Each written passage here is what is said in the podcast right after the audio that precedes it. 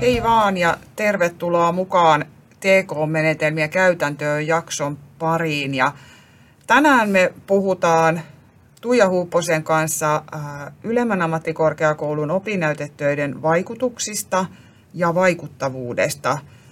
Tuijan opinnäytetyön kautta, konkreettisten esimerkkien kautta. Ja tämä jakso, jota tässä tänään kuulette, niin kuuluu sarjaan, siis TK-menetelmiä käytäntöön, joka on tarkoitettu kaikille sotealan opinnäytetöitä tekeville opiskelijoille ja heitä ohjaaville opettajille, jotka etsivät erilaisia ratkaisuja ja vaihtoehtoja opinnäytetyöiden toteuttamiseen. Ja, ja tänään sitten tuolla vaikutus, vaikuttavuusnäkökulmalla konkreettisia esimerkkejä. Lisäksi voi kiinnostaa alalla toimivia kehittäjiä ja tutkijoita, jotka tutkimisen, kehittämisen ja innovaatioiden parissa työskentelevät ja voivat sitten saada toivottavasti uusia ajatuksia myöskin tästä meidän keskustelusta. Ja koko tämän sarjan tavoitteena on tarjota konkreettisia esimerkkejä käytännön työvälineitä, että miten, miten viedä tätä asiaa käytäntöön. Ja sitten samalla selkiyttää myöskin TK-menetelmä osaamisen ja opinnäytetyön välistä yhteyttä, joka voi olla joskus tarvita vähän vahvistusta, että, että miten tämä kokonaisuus sitten muodostuu. Ja sitten tavoitteena on tuoda esiin soveltavan tutkimuksen menetelmiä ja, ja nyt sitten vähän eri kulmista. Tänään tässä teemassa siis minä, yliopettaja Mari Virtanen Metropoliasta ja sote-johtamisen ylemmän AMKin opiskelija Tuija Huupponen.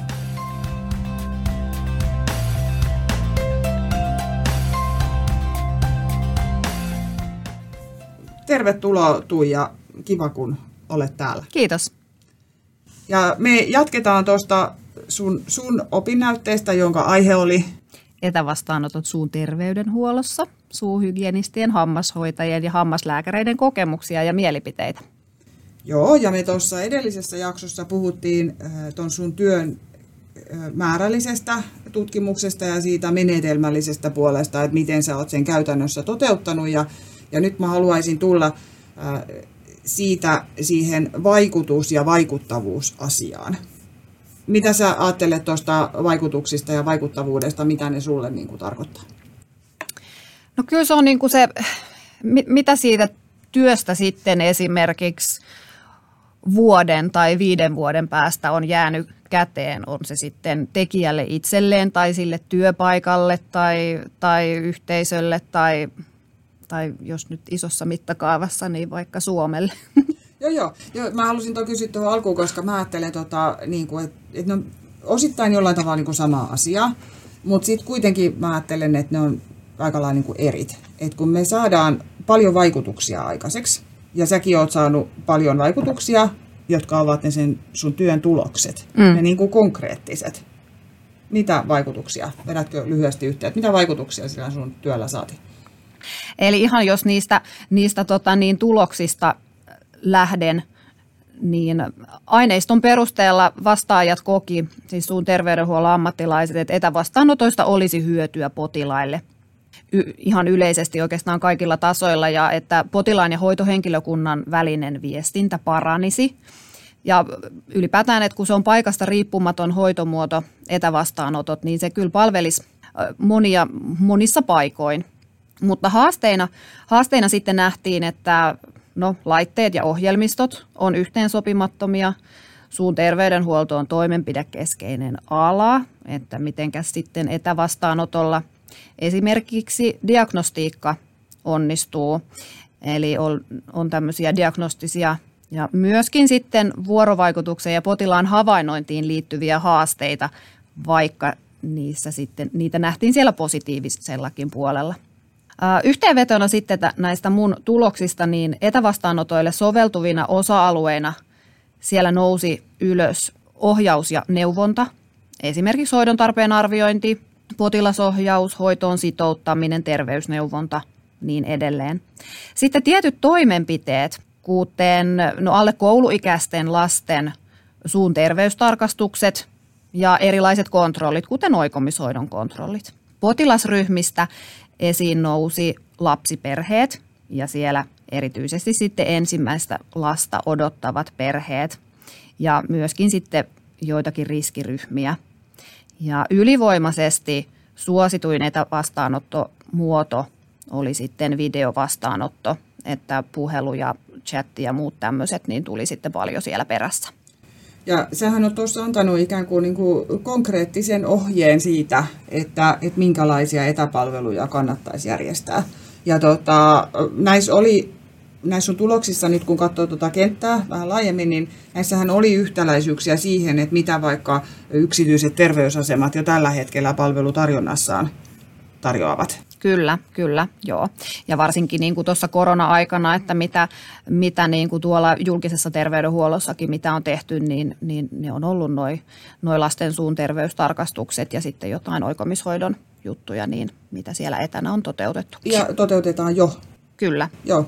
Joo, mä vaan ajattelin, seuraava kysymys ollut, olisi ollut toi, että, että oliko tässä jotain sellaista, mitä ei tällä hetkellä jo niin kuin tehdä, että nousiko tässä jotain sellaista esiin, että, mistä voisi olla niin kuin hyötyä sinne kohdeorganisaatioon tai organisaatioihin. Okei, että meidän palveluvalikoimasta puuttuu vielä joku asia esimerkiksi.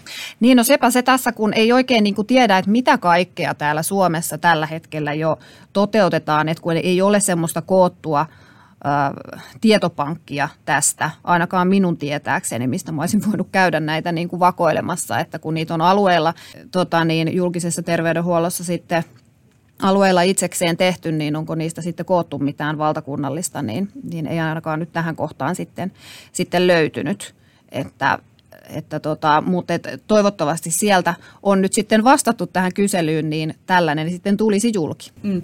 Ja, ja tämä, tietysti tämä meidän podcast-juttu, ja sitten sä oot julkaissut tuohon sotemuotoilijoiden blogitekstinä tätä, niin yksi meidän niin tarkoitus tällä kaikella tietysti on tehdä näkyväksi sitä, että, että sä oot vetänyt aika kattavasti yhteen nyt, että, että mitä, mi, mistä, mihin tällä voisi olla niin kuin käyttöarvoa ja missä tätä voisi hyödyntää. Kyllä. Ja musta sanoit tuossa niin kuin avainasian siitä, että, että kun siellä alueilla tehdään, että nyt kun meillä on hyvinvointialueet ja jokaisella alueella kehitetään omia palveluja, niin Kyllä. Niin, tota, siellä on varmaan aika monet miettii niitä samoja haasteita. Sun terveys on mun mielestä aika monesti esillä noista niin kuin suurista yhteiskuntamme haasteista, että miten tämä hoidetaan nyt niin kuin tulevaisuudessa kunnialla. Kyllä.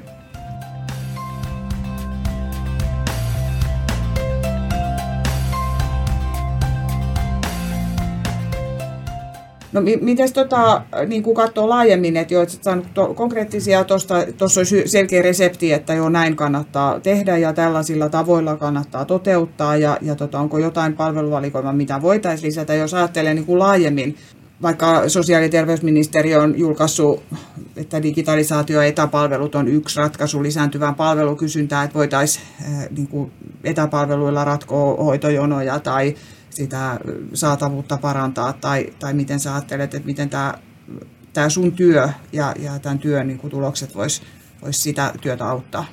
Niin, mä ainakin toivon, että, että kun tätä työtä katsoo, niin, niin se niin kuin herättäisi herättäisi miettimään, että on, no on se sitten niin kuin hyvinvointialue tai, tai yksityinen tai mikä tahansa, niin että, että voisiko tämä olla hyödynnettävissä meillä tai jos meillä jo tehdään, miten meillä tehdään – minkälaisiin niin kuin välineisiinhän mä en ole tässä ottanut kantaa, se on niin kuin oma asiansa, mutta et koska selkeästi tämän aineiston perusteella niin etävastaanotoissa nähdään se potentiaali ja siellä nähtiin se, että ammattilaiset siis koki niin, että asiakkaat olisivat valmiita, he hyötyisivät siitä.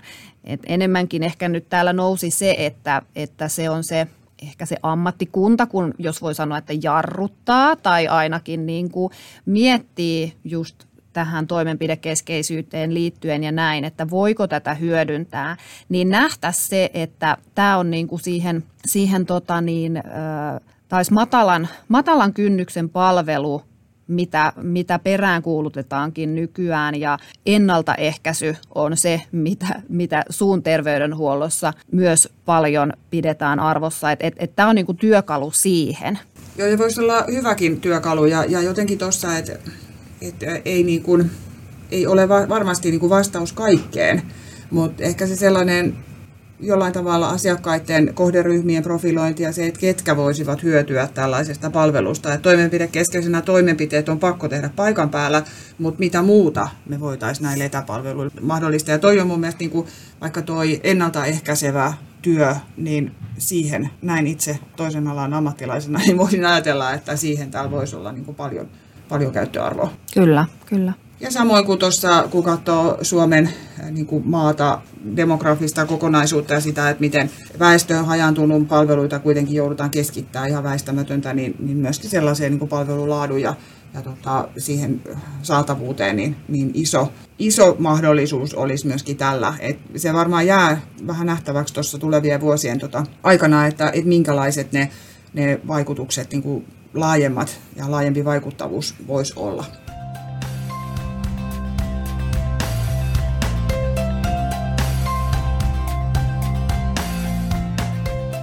Ja tuota, tuohon niin kuin vaikuttavuuteen liittyen, niin mun piti ihan kaivaa siis mun omasta jo vanhasta väitöskirjasta vuodelta 2018 niin, niin tota, vaikuttavuuden arviointiin. Vanhoja malleja, että, että meillä on Kirkpatrickin ja Philipsin ja Kaufmanin mallit ja, ja tota, ensimmäinen ja toinen taso siellä on niin kuin tyytyväisyys johonkin vaikka muuttuneeseen palvelutarjontaan, sitten on tällaiset tiedolliset muutokset, sitten on ne, ne käytännössä tapahtuvat muutokset, organisaatiossa tapahtuvat, sitten kustannusvaikutukset ja sitten siihen koko yhteiskuntaan vaikuttava tota, asia. Ja, ja kun sitä katsoo niin kuin näistä laadun paraneminen, tekninen tehokkuus, taloudellinen tehokkuus, kustannusvaikuttavuus, kustannushyöty, kokemukset, koettu arvo, niin miten sä ajattelet, että, että sun työ niin kuin näihin teemoihin vastaisi? Joo, eli ihan, ihan niin kuin kun mä aloin tätä aihetta miettimään, niin mulla just oli, oli tämmöisiä näkökulmia itsellä siinä mielessä, eli vähän niin kuin poliittista, ekonomista, sosiaalista, sitten teknologiaan liittyvä ja myös tämmöinen ekologinen näkökulma, eli ainakin tuolla liiketoiminnassa on tämmöinen kuin pesteanalyysi käytössä, niin, niin se on mulle sieltä, sieltä ehkä jäänyt päähän ja mä sitä kautta myös mietin tätä, että mitä hyötyjä, miksi mä haluan edes tutkia tätä aihetta, mitä hyötyjä tästä voisi olla. Niin ja toi on tota, me niin kuin kaikilla näillä, näillä, siis kaikilla töillä ainakin, mitä itse olen kautta aikojen ohjannut, niin, niin me saadaan vaikutuksia aina. Me saadaan konkreettisia tuloksia, konkreettisia vaikutuksia siihen kohdeorganisaation. Sun työ on ollut vähän erilainen, kun sä oot mennyt niin kuin koko Suomen kenttään.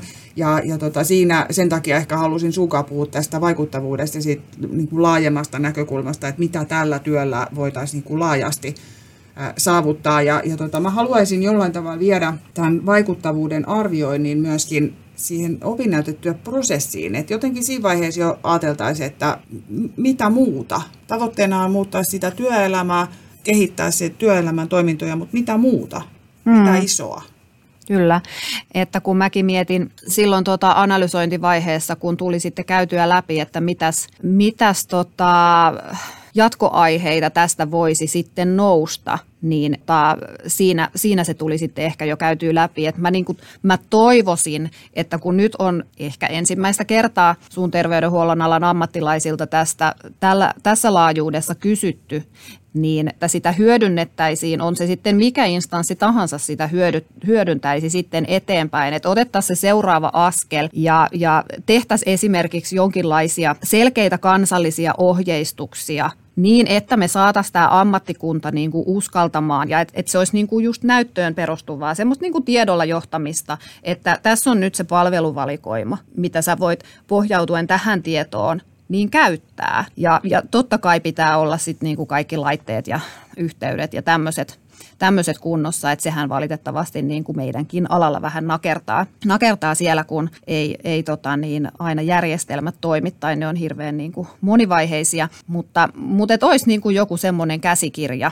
näistä, näistä hyödyistä ja potentiaalista ja, ja ohjeet tosiaan, että näitä voi ihan hyvällä omalla tunnolla tarjota – ja se hoidon laatu ei siitä kärsi, että niihin on tutkimustietoa tietoa kyllä maailmalta jo olemassa. Mutta on ehkä toi niin kuin, se semmoinen uskallus ja sellainen, että, että kun katsoo nyt vuosia taaksepäin, että minkälainen niin kuin teknologinen ja digitaalinen murros tässä on alla, niin ehkä se, onko se se uskallus se? Se, se varmaan niin kuin on ja, ja totta kai on tärkeää, että niitä no, niin sanotusti soraääniäkin tulee ja on hirmu tärkeä kuulla, kuulla niitä, että saadaan siitä koko, kokonaisuudesta ja uusista malleista tai mitä palvelupolkuja ne onkaan, niin, niin saadaan niin kuin toimiva. Että se on niin kuin sitä oppimista se koko matka että kaikki mielipiteet pitää tuoda esiin ja niitä pitää kuunnella, mutta ei me voida jäädä sitten niin kuin paikoilleen. Kun kuitenkin on, on haasteita suun terveydenhuollossa niin kuin sote-alalla ylipäätään, että meidän pitää, pitää saada nämä resurssit riittämään ja niin poispäin, niin meidän pitää miettiä jotain uusia tapoja. Joo, ja se on niin kuin tosi tärkeää toi niin kuin semmoinen kevyt jarruttaminen on tosi tärkeää, että ei niin kuin myöskään siinä niin kuin jollain tavalla hypessä mennä siihen ajatukseen, että, että me ratkaistaan tällä etäpalvelumaalilla niin kuin kaikki. Ja tota, että se, se olisi jotenkin, niin kuin, ajatus olisi, että aina joku uusi keksintö olisi parempi kuin vanha, sehän ei välttämättä mene niin. Mm. Mutta se ehkä enemmän, että, että oltaisiin avoimin mielin kohtaamassa niitä uusia mahdollisuuksia ja sitten poimimassa niille kohderyhmille, joille se sopii, ne, niin ne oikeat valikoimat sinne ja, ja laajentaa sitä. Ja tuossa sanoin aikaisemmin jo jossain, että että eh, nähtiin jotenkin näiden eh, henkilöstön kokemusten perusteella, että asiakas on jo valmis. Kyllä. Niin sitten mietin aina, että miksipä me emme terveydenhuollon ammattilaisina olisi myöskin vähän valmiimpia. Hmm. Tai voitaisiko me olla vähän valmiimpia. Että se, tota, se on hyvä kysymys ja sitä kohti varmasti mennään ja vähän semmoinen, että eihän me voida niin kuin välttyä tuolta, että, että mikä tämän hetken maan tilanne ja, ja tota, terveydenhuollon tilanne, niin pakkohan on jonkunlaisia ratkaisuja mm. niin kuin ehdottaa ja keksiä ja ottaa käyttöönkin. Mutta tota, sitten mä vielä mietin tuota vaikuttavuutta, niin kun jos mennään siitä taaksepäin siihen opinnäytettyä prosessiin, ja miten niin kuin sitä vaikuttavuutta kohti voitaisiin mennä jo siinä opinnäytettyä prosessissa. Ja me ollaan Raisa Varstan kanssa kirjoitettu tällaiseen TKIO-reseptikirjaan artikkeli aiheena kohti vaikuttavaa YAMK-opinnäytetyötä ja, ja reseptikirja on tulossa ulos ihan näillä näppäimillä.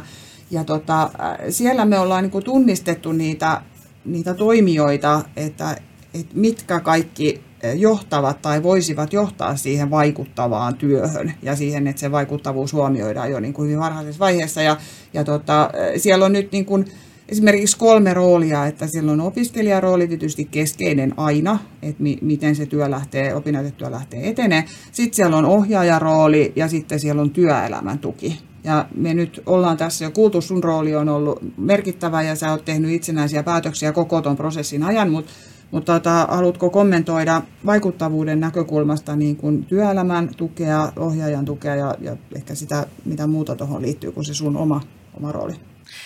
Niin tosiaan, niin kuin sanoit, että kun tämä mun työ on ollut nyt silleen erilainen, että mulla ei ollut sitä työelämä ohjausta siinä oikeastaan, niin kuin, tai ei ole niin kuin vahvasti ainakaan ollut mukana, että toki muutama kontakti, mutta äh, sitten työt, jotka tehdään tilaustyönä tai, tai selkeästi jolle, jollekin niin kuin työpaikalle, niin silloinhan sillä työelämällä on hirveän iso rooli ja se toivottavasti on semmoista vastavuoroista keskustelua sitten siinä koko proje- prosessin ajan, että, että tota se lopputuloskin on sitten sellaista, mitä on eh, ehkä lähdetty hakemaan, että se nähdään sitten myös vaikuttavana siellä. Mutta kyllä vaikka sun työ oli nyt vähän toisenlainen, niin, niin vaikka sulla ei ollut niin kuin nimettyä työelämäohjaajaa tai työelämäkumppania, niin sulla oli nämä yhteistyöliitot. Ja tota, hyvin varhaisessa vaiheessa kontaktoit ne liitot jo, ja se, se valohan oli niin vihreä, kun se vaan niin kuin voi olla. Kyllä, joo, että aihe, aihe niin kuin mulla nyt sattui silleen niin kuin hyvään saumaan, että tämä, tämä kiinnostaa kovasti ja on ajankohtainen, niin, niin tota, oli hyvin, hyvin positiivinen vastaanotto. Joo, ja toi, tota, mä niin kuin ohjaajana näen sen, että mikä hirveä niin kuin motivoiva vaikutus sillä on, että sä teet työtä, jolla on, on merkitys, sä teet työtä, jo, jonka tuloksista joku on jo etukäteen kiinnostunut. Kyllä. Sitäkin me ollaan jo kuultu, että milloin aineisto avataan ja, ja milloin tästä voitaisiin tehdä jatkoa.